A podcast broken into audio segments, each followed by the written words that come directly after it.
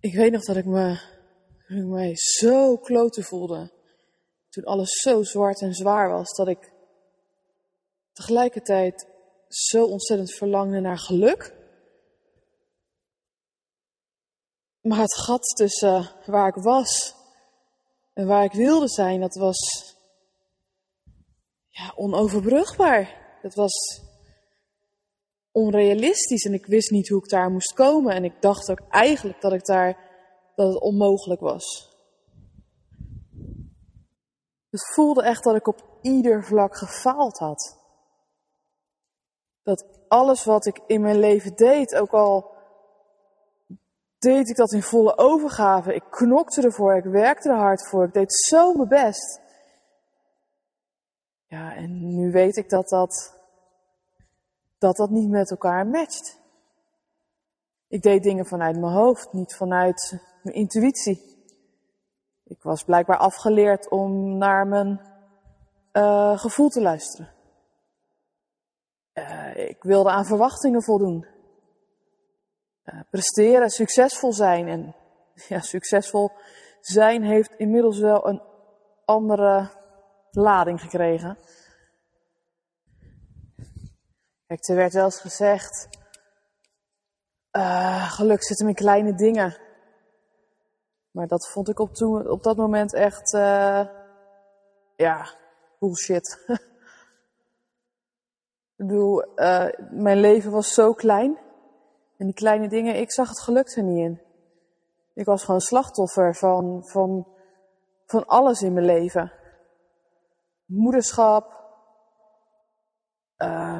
Nou ja, op dat moment een baby die de hele nacht bij me wilde zijn. En een, uh, een, een, een, een peuter, of eigenlijk, ja, peuter was nog bijna kleuter, met een enorme sterke wil.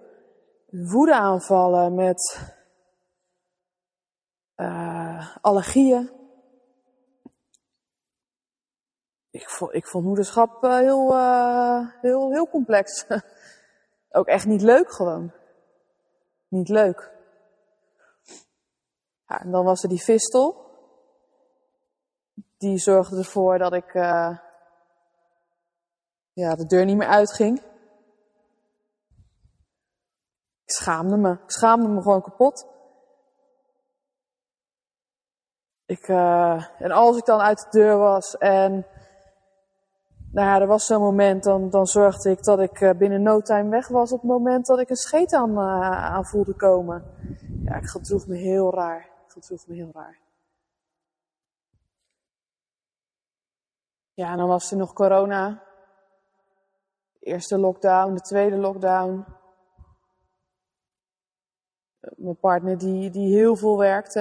Het was stervensdruk altijd op zijn werk. En ik voelde me zo eenzaam en, en ja, onbegrepen ook. En dat, dat neem ik nu niemand kwalijk. Helemaal niemand meer. Maar ik was toen ook wel boos op iedereen. En is eigenlijk boos op mezelf. Dat ik op dat moment niet de kracht vond en, en ook gewoon het niet weten welke stap ik moest zetten. Ik wist het gewoon echt niet. Ik wist het gewoon niet.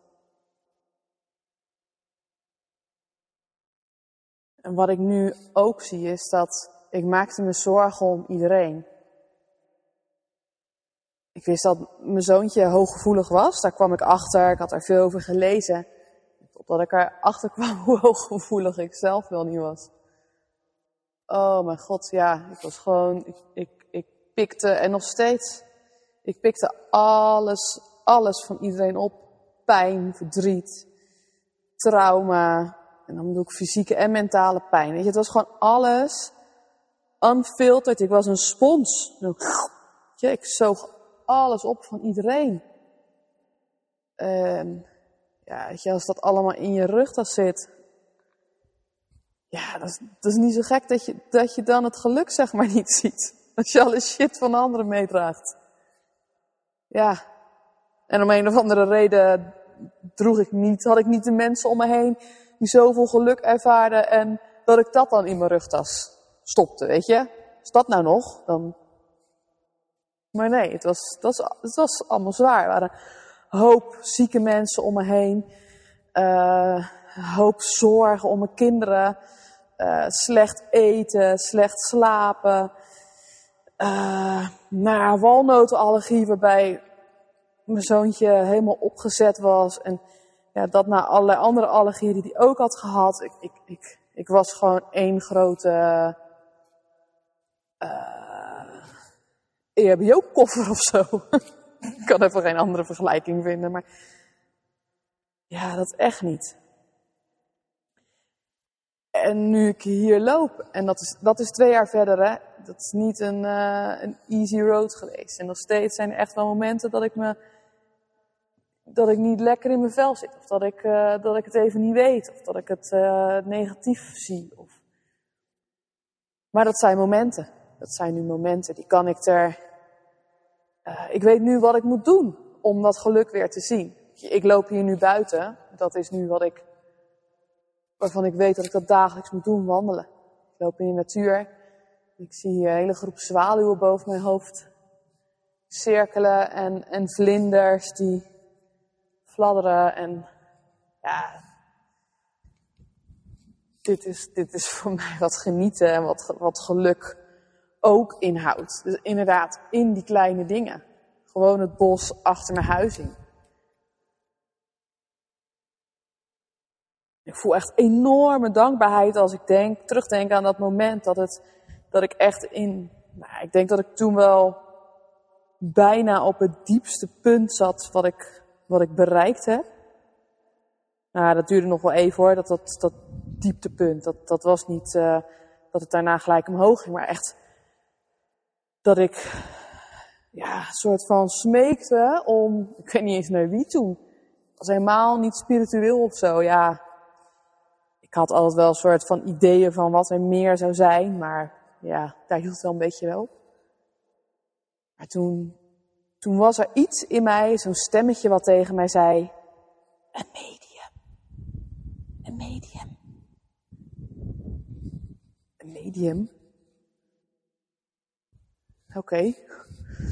Ja, gewoon een medium. Wat, wat, wat jouw leven zo van bovenaf kan bekijken. En wat dan eigenlijk kan zeggen, dat is de volgende stap die je kan zetten. Dat is de eerste stap die je kan zetten, want er waren natuurlijk nog heel veel stappen te zetten. Het was niet, een, uh, niet met één stap klaar. En ik weet ook nog goed dat ik was op zoek naar dat medium. En dat toen mensen in mijn omgeving zeiden, zoek je niet een coach? Ja, en daar vond ik ook wel weer de logica in. Dus toen, ja, ik luisterde toen podcast van uh, Sanne Plantinga. En daar zat zo wijs voor herkenning in. En heel veel, um, ja, in het moederschap, in, in allerlei andere struggles. En zij gaf me eigenlijk in haar podcast al, al handvatten van, van dingen die je kon veranderen. Dus toen, toen had ik een, een je weet dat, toen een kennismakingsgesprek of een afstemgesprek. Kennismakingsgesprek was dat, denk ik. Maakte ik een afspraak met haar en uh, ja, zo ben ik eigenlijk zonder daar heel erg lang over na te denken. Wel met de angst van, oh, hoe ga ik dat financieel doen? Hoe dan? Toen nog helemaal niet wetend dat het universum uh, je daar onvoorwaardelijk in steunt. Maar dat was, uh, ja, dat, dat was wel echt de opening naar. En het hilarische was dat in die tijd, uh, in het traject van Sanne, daar uh, zat ook een, uh,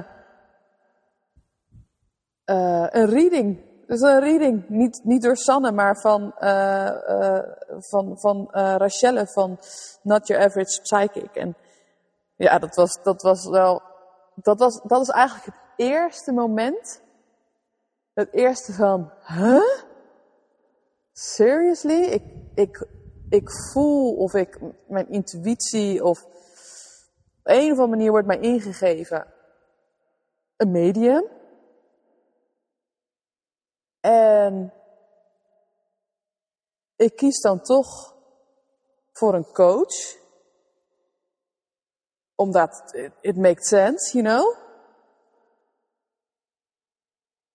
En die coach helpt mij zeker bij het zetten van stappen, absoluut. Echt, echt grote stap. En nog steeds is hij, is hij een hele grote inspiratiebron voor mij. Dat iedere keer, ja, weet je, onze levens op een of andere manier, um, ja, alles wat, wat zij deelt, waar ze over schrijft. Ja, wij, zijn wel, uh, ja, we lijken gewoon heel erg op elkaar wat dat betreft. Maar ja, dat opeens dat medium dan, zeg maar, zo pop in mijn schoot wordt geworpen. Ja, dat was briljant. En ik zeg een beetje oneerbiedig de hele tijd over dat medium. En, maar in die tijd was ik, ik, ik stond daar gewoon nog wel een beetje sceptisch in.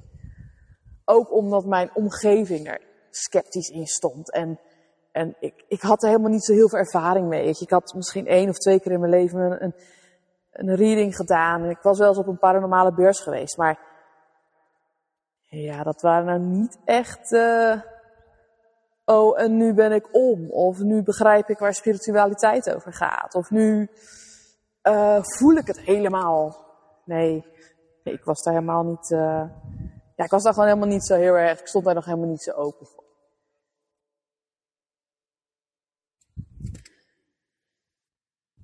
in die reading, daar was, nou ja, je gelooft het of niet, maar er was mijn oma aanwezig. En ik, ik voelde daar heel sterk die connectie. Mijn oma was daar, uh, was een half jaar daarvoor overleden, een goed half jaar daarvoor. En we hadden altijd een hele goede band. En naast heel veel rake dingen die er werden gezegd, zei mijn oma, of vroeg Rachelle, uh, heb je iets met dansen en met creativiteit. Dus nou toen vertelde ik eigenlijk wat ik er, um, wat ik er vooral niet mee had. Eigenlijk alle overtuigingen die ik erop had. Te dik, niet lenig, dyslectisch, wat schrijven betreft. Dus vroeg ook of ik iets met schrijven had. Ja, dat was hele, dat was belangrijke toen ook. Iets met schrijven deed, had ja, dat waren allemaal dingen die ik wel. waar ik ooit plezier in had gehad. Maar waar nou ja, bepaalde overtuigingen uh, of oordelen, ofwel van mezelf of van anderen naar mij toe, soms uit, echt uit mijn jeugd en sommige later, ja, die, die hebben daar eigenlijk een soort van deken overheen gegooid. Dat, daar ben ik toen mee gestopt. Ik kon niet schrijven, want ik was dyslectisch. Dansen, nee hoor, ik vergat de pasjes altijd bij jazz ballet. En ik was helemaal niet lenig en soepel en ik was te dik en ik, nou, dat turnpakje stond me niet. Er zat van alles overheen. Tekenen? Nee. Nee, ik weet nog op de kunstacademie. Toen, uh, de, de eerst, een van de eerste tekenlessen kwam een docent naast me staan, kunstenaar. En die pakte mijn tekening op en liet aan de rest van de studenten zien: kijk, dit is hoe het niet moet. Oké, okay, dus ik kan niet tekenen. Hop, klaar, kastje dicht, nooit meer getekend. Niet met plezier in ieder geval, altijd met de overtuiging: nee, dat kan ik niet. Dus ik was, ik was toen, op dat moment, was ik nou ja, ook nog steeds wel een beetje sceptisch en ook wel een beetje verbaasd. Ik zag dat nog niet gelijk voor me als, uh, als dat dat nou life-changing zou zijn. Maar dat was het wel. Dat was het. Heel bijzonder. Die dingen, um, ik zal ze nog even opnoemen. Dansen, schrijven, tekenen, wandelen de natuur in, uh, schilderen, ja, eigenlijk mij, mezelf uiten op een manier die niet resultaatgericht was, maar wat ging over het proces. Wat begon als ja, een beetje experimenteel bewegen op muziek in de woonkamer. Kijk, ik zat de hele dag thuis en de kinderen bracht ik uh, zoveel mogelijk weg. Die, trok dat niet. Dus ik, ik had alle tijd, zeg maar, om daar experimenteel mee aan de slag te gaan. ik begon gewoon muziek op te zetten, iets wat in me opkwam. En ik weet nog dat Rachelle zei, ga dat in een soort meditatieve staat doen. Dat probeerde ik om mijn hoofd uit te zetten en te gaan voelen. En steeds dieper te voelen. En ik deed dat iedere dag en ik herhaalde dat. En ik ging schrijven. En er kwamen dingen naar boven. Ja. Dat, dat was echt, ja, dat was gewoon, dat was echt wel life changing. En ik bleef dat herhalen en doen en dat schrijven. En ik kwam erachter dat, heel, dat ik dus nou ja, zo gevoelig als dat ik was. En de ballast die ik meedroeg van anderen, maar ook vanuit generaties. De pijn van, van opa's en oma's en overgrootopa's en oma's. Die, die, die oorlogen meegemaakt hebben, die geëmigreerd zijn, die uh, verlies hebben meegemaakt op hele jonge leeftijd die, die kindjes hebben verloren, die miskraam hebben gehad. Die, ja, dat, dat draag je dus allemaal in je systeem mee. Dat is het familiesysteem wat, wat doorgegeven wordt van op tot de volgende. En die pijn, zeg maar, die ik, die ik toen heel erg in mijn lijf kon voelen tijdens het dansen. En die naar boven kwam tijdens het schrijven. En ja, die loslaten, die echt eerst voelen en dan, dan huilen. En en loslaten en nog meer huilen en loslaten. Ik, ik heb in die tijd ontzettend veel gehuild. Waarvan ik me helemaal niet bewust was dat ik dat dus blijkbaar uh, ja, niet deed of heel weinig deed, te weinig deed. En ik onderdrukte het altijd. En, en dat, ik denk dat dat voor, voor de meesten uit mijn generatie en, en ouder uh, niet, niet onbekend is we stoppen tranen. Het is niet iets om, uh, om te laten zien. Dat doe je niet. Vuile was buiten hangen, doe je ook niet. En de eenzaamheid in dat proces, het, eigenlijk niet kunnen delen of durven delen van wat ik, wat ik allemaal voelde. Ja, dat, dat is wel iets wat, uh, ja, wat, wat gewoon, dat, dat, dat, is, dat is niet leuk. Dat is niet leuk. Het is gewoon niet leuk. Ik heb er niet heel veel andere woorden voor. Dat is niet leuk. Eenzaamheid is niet leuk. En ook dat komt weer uit de generatie. Zeg maar de pijn en de, het, eenzaam zijn in een trauma of eenzaam zijn in een proces. En onbegrip van anderen. En, maar ik, ik kon het ook niet uitleggen. Ik kon het ook niet uitleggen. Hoe leg je, hoe leg je nou iemand hoe leg je nou iemand die kleurenblind is uit hoe blauw eruit ziet? Of groen? Of hoe leg je iemand die überhaupt blind is uit hoe een vorm eruit ziet? Of hoe een object eruit ziet? Dat gaat niet. Dat maakte ik me in ieder geval in mijn hoofd al wijs. Dus, dus ik praat er eigenlijk met vrijwel niemand over. Maar er kwamen ook op een gegeven moment, ik, ik stond op een gegeven moment zo open met mijn intuïtie dat ik, dat ik, dat ik heel veel symboliek ook achter dingen kon zien. Achter een dier die op mijn pad kwam, de angst die erachter zit, of de, uh, het gedrag van dat dier wat, wat mijn gedrag spiegelt, of mijn overtuiging spiegelt. Of, uh, ja, als je, en dat is, hè, weet je, als je dus echt gaat voelen en dan, dan vanuit je hoofd naar je lijf beweegt en je lijf uh, is dan eigenlijk de poort naar je intuïtie. De creativiteit is poort naar intuïtie, dansen poort naar intuïtie, naar het universum, naar het hogere. En als je daar eenmaal voor open staat, dan kan je dus ook weer die geluksmomenten gaan ervaren, die magie zien. Uh, en ja, nog steeds heb ik wel dat ik denk, nee, Nee, dat, dat, dat is toch niet? Heel af en toe, de magie te groot wordt, dan denk ik, nee. Iets manifesteer wat ik, dan denk ik, nee, dat is, dat is niet, dat is niet. Dus ik heb dan ook een uitleg aan iemand anders, dan denk ik al van, nee, hoe ga ik dat, hoe ga ik dat weer die ander uitleggen? Maar het is er allemaal. Het is er allemaal.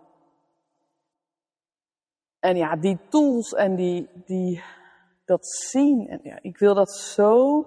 Ik gun jou dat zo. Ik gun iedere vrouw of man die ook ergens maar een beetje voelt, ik, uh, ik zit vast in mijn leven, ik, uh, ik weet het niet.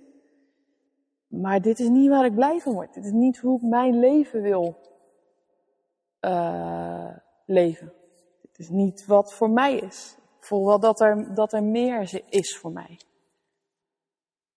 Ja, dat is er. Is er. Er is zo ontzettend veel moois. En dat weet ik dus nu pas. Nou ja, goed. Daar ben ik gaandeweg achter gekomen. Ik had in die tijd ook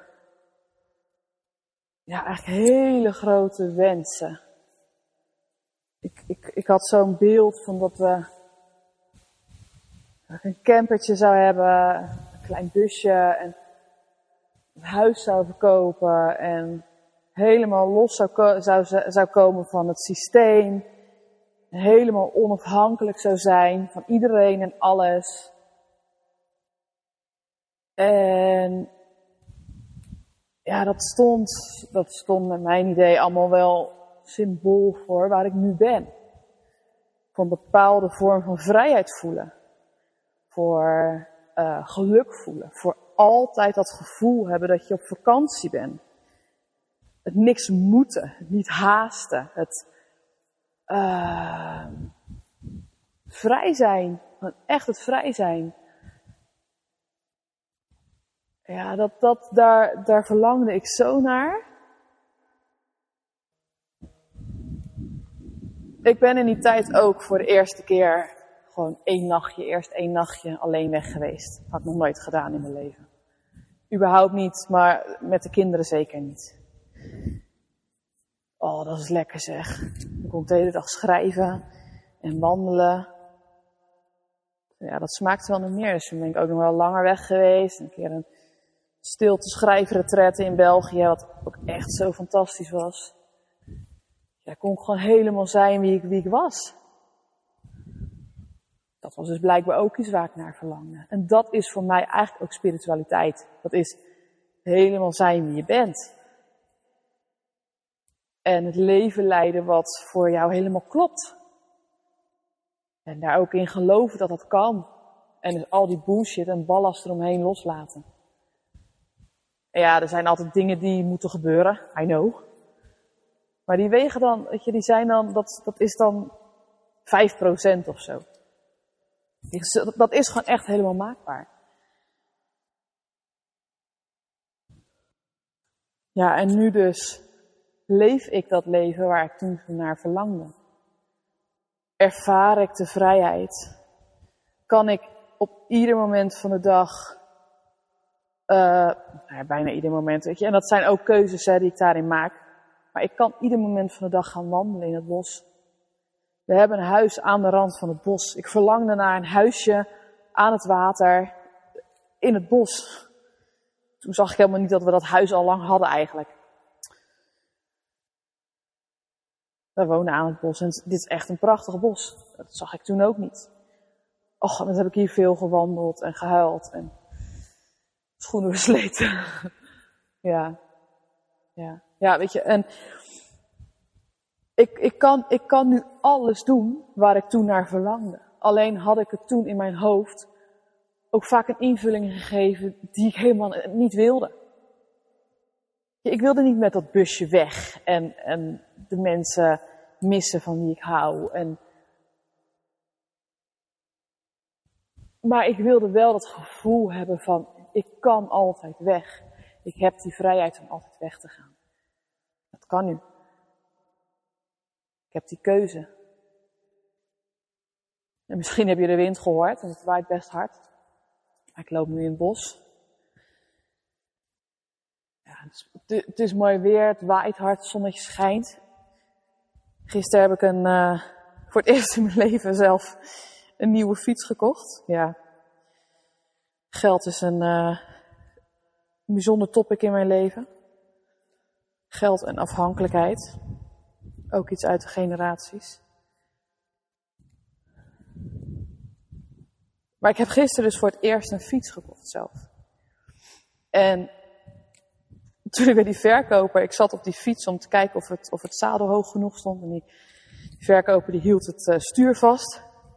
Hij kijkt me aan en zegt, zo, ben je net terug van vakantie of zo? Zo'n mooi, uh, mooi Haagse accent, zei hij het. Ik zeg, nee, nee, dat is al een tijdje geleden, maar ik ben wel veel buiten. En toen ik die fietsenwinkel uitliep, toen dacht ik opeens, ik ben iedere dag met vakantie. ja, ik ben zo bruin omdat ik iedere dag met vakantie ben. Ik ben iedere dag buiten. Van het voorjaar, de zomer. Ja, en nu, nu najaar begint ook. Dan gaat de bruine kleur er overigens wel een beetje vanaf waarschijnlijk, maar goed. Maar ik loop nu hier buiten. En ik loop even naar het randje van, ik loop nu zo'n heuvel. Meer wind, hoor je? Ik loop nu een heuvel op. En hier het uitzicht en de stilte en de rust. En het heeft er helemaal niemand. Ik zie koeien en zwanen en paarden, reigers. De wind op mijn huid en de zon.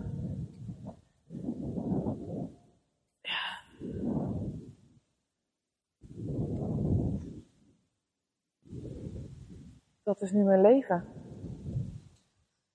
En aan het einde van de middag stap ik op mijn fiets. Nog niet mijn nieuwe fiets, want die moet ik nog ophalen. Die is nog niet helemaal klaar. Dan stap ik op mijn fiets en dan, dan ga ik de kinderen halen. En dan ben ik, dan ben ik dankbaar dat, dat ze zo'n leuke dag hebben gehad. En dan, dan ben ik benieuwd naar hun verhalen. En dan maak ik met plezier eten. En dan, dan zitten we aan tafel. En ja, weet je, dat, dan, dan geniet ik daarvan. En dat schuldgevoel, dat wordt steeds minder. Het wordt steeds minder. En ook anders. Ja, dan heb ik altijd gedacht, geluk, dat is voor mij niet weggelegd. Of succes, dat is voor mij niet weggelegd. Of altijd op vakantie zijn. Of overal werken maar waar wil. Of eigenlijk niet eens werken. Je, het gevoel van werken. Dat is, niet, dat is niet voor mij weggelegd. Maar van de week zat ik op, uh, op WhatsApp met, uh, met een uh, oude bekende. En toen, zei die, toen vroeg hij, joh, wat doe jij nou tegenwoordig? En toen zei ik een beetje grappend van, ik ben met pensioen. En toen legde ik uit wat ik aan het doen was, wat ik aan het wandelen was op dat moment. En het gevoel wat ik ervaarde. Ja, toen zei hij, ja, wauw, dat wil ik ook. Dat, dat maakt mij wel jaloers. En toen herkende ik mezelf. Herkende ik mezelf. Eigenlijk niet, niet van twee jaar geleden, maar ook van vier jaar geleden. En van zes jaar geleden, en van acht jaar geleden. En dan geloofde ik het echt niet, dat, dat, dat je je eigen geluk bepaalt. En dat je gedachten je geluk bepalen. En, en, en Dat is, dat is, dat is gewoon.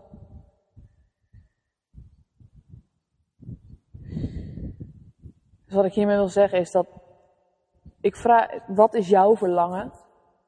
Wat is jouw verlangen? Waar verlang jij zo intens naar? En wat voor leven? Wat voor ingrediënten heeft dat leven? Wat wil je in dat leven doen? En, en wat wil je ook niet doen? is ook belangrijk om te weten. Belangrijk om je niet op te focussen, maar wel belangrijk om te weten. Ik sluit hem af voor nu. Hier boven op de berg. Met veel wind. Dank voor het luisteren. En ik hoop je, ik hoop je hier nog een keer te ontmoeten. Adios.